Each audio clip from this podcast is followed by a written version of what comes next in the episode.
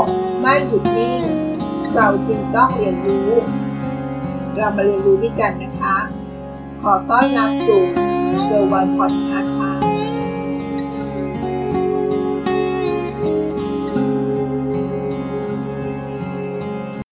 ความรู้ที่นำมาฝากสำหรับคนที่เป็นลูกหนี้นะคะ จะได้มีความรู้ในเรื่องรานี้ และเท่าทันกับเจ้าหนี้นะคะ หัวข้อที่จะชวนคิดในวันนี้ก็คือ หนังสือรับสภาพนี้ค่ะ การมีความรู้เรื่องกฎหมายเป็นสิ่งจำเป็นนะคะทำให้เรารู้สิทธิและหน้าที่ของตัวเรา ภายใต้กฎหมายเดียวกันค่ะ และได้ไม่ถูกเอาเปรียบด้วยจริงไหมคะ การมีความรู้เรื่องกฎหมายเป็นสิ่งสำคัญมากเลยนะคะ นอกจากที่เราพูดถึงเรื่องของสิทธิและหน้าที่แล้วนะคะ เรายังไม่ต้องถูกเอาเปรียบในเรื่องของการเสียค่าธรรมเนียมจากเจ้าหนี้ด้วยค่ะ นอกจากนี้แล้วความรู้ทางกฎหมายยังช่วยให้เรานำไปใช้ต่อสู้ในชั้นศาลได้ด้วยนะคะ เพื่อหาทางออกในการแก้หนี้ได้ดีที่สุดด้วยทางหนึ่งค่ะ โดยปกติแล้ว ลูกหนี้ที่ไม่ยอมชำระหนี้ เจ้าหนี้เองเขาก็มีสิทธิ์ตั้งฟ้องร้องได้ภายในอายุความนะคะ ซึ่งในบทความนี้เขาก็ได้รวบรวมเรื่องที่เกี่ยวข้องกับหนังสือรับสภาพหนี้มาฝากกันนะคะ เพื่อแบ่งปันเป็นความรู้เผื่อใครเป็นลูกหนี้หรือเป็นเจ้าหนี้ก็เรียนรู้ไว้ก็เป็นเรื่องที่ดีทั้งสองฝ่ายนะคะ ก่อนอื่นเรามาเรียนรู้เกี่ยวกับอายุความก่อนนะคะ เราจะพูดถึงสิ่งที่เราน่าจะคุ้นเคยกันมาก ๆ ก็คือพวกบัตรเครดิต สินเชื่อส่วนบุคคล และบัตรกดเงินสดนะคะ ว่าเขามีอายุความอย่างไร เรามาดูอันแรกก่อนนะคะ ในคดีของบัตรเครดิต เมื่อถึงกำหนดของลูกหนี้ ไม่ชำระหนี้ตามกฎหมาย อายุความจะเริ่มนับทันทีนะคะ ในวันถัดไปจนมีอายุความ 2 ปีค่ะ ตามประมวลกฎหมายแพ่งและพาณิชย์ มาตรา 193 ทับ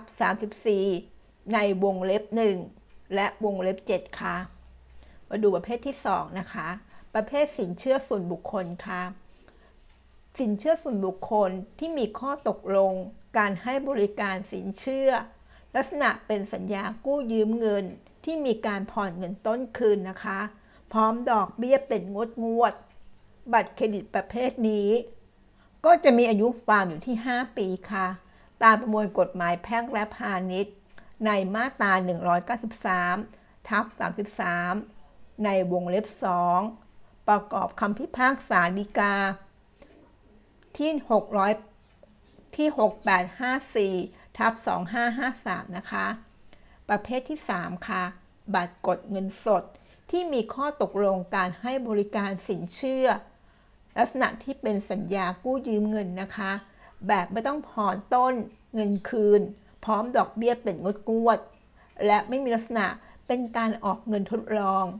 บัตรกดเงินสดประเภทนี้จะมียุคความ 10 ปีค่ะ ตามประมวลกฎหมายแพ่งและพาณิชย์ ในมาตรา 193 ทับ 30 ประกอบคำพิพากษาฎีกาที่ 4088 ทับ 2560 นะคะ นั่นก็คืออายุความของทั้ง 3 บัตรเครดิตนะคะ ไม่ว่าจะเป็นบัตรเครดิต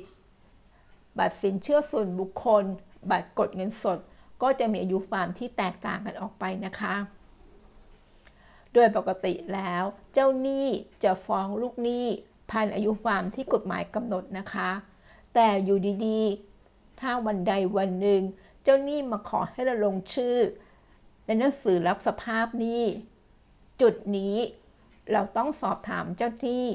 ให้ทราบเหตุผลก่อนว่าทำไมเราถึงต้องมาเซ็นหนังสือรับสภาพหนี้ในตอนนั้น เพราะการที่เราเซ็นหนังสือรับสภาพหนี้ในเวลาที่แตกต่างกัน ย่อมมีผลทางกฎหมายที่แตกต่างกันด้วยนะคะ ยิ่งหากเจ้าหนี้ปล่อยให้คดีขาดอายุความฟ้องร้อง หรือทำหลักฐานในการกู้สูญหายไปแล้ว ลูกหนี้ที่ถูกฟ้องก็สามารถยื่นเรื่องสู้คดี ให้ไม่ต้องใช้หนี้ได้นะคะ เรามาดูนะคะว่า การทำหนังสือรับสภาพหนี้ในเวลาที่แตกต่างกันมีผลอย่างไรนะคะ กรณีที่1นนะคะกรณีที่มีการทำหนังสือสภาพหนี้ระหว่างอายุความจะต้องทำก่อนที่จะขาดอายุความนะคะ ซึ่งมีผลทำให้อายุความสะดุดหยุดลงค่ะ การที่อายุความจะสะดุดหยุดลงนั้น มีหลายแบบด้วยกันนะคะ ตัวอย่างเช่น ลูกหนี้ยอมทำหนังสือรับสภาพหนี้ หรือชำระหนี้ อันนี้เป็นไปตามมาตรา193 ทับ 16 นะคะหนี้ใดที่ตามมูลเหตุแห่งหนี้นั้น เจ้าหนี้จะได้รับชำระหนี้เป็นคราวๆ เจ้าหนี้มีสิทธิ เรียกให้ลูกหนี้ทำหนังสือรับสภาพหนี้ให้ได้เวลาใดเวลาหนึ่ง ก่อนอายุความครบบริบูรณ์ เพื่อเป็นหลักฐานว่าอายุความสะดุดหยุดลงค่ะนั่นก็คือตามมาตรา193ทับ16 นะคะทำให้อายุความในการตั้งการฟ้องร้องหยุดลงค่ะ กลับไปนับตามอายุความเดิมนี้สินทั้งหมดที่เราอยู่กับทางเจ้าหนี้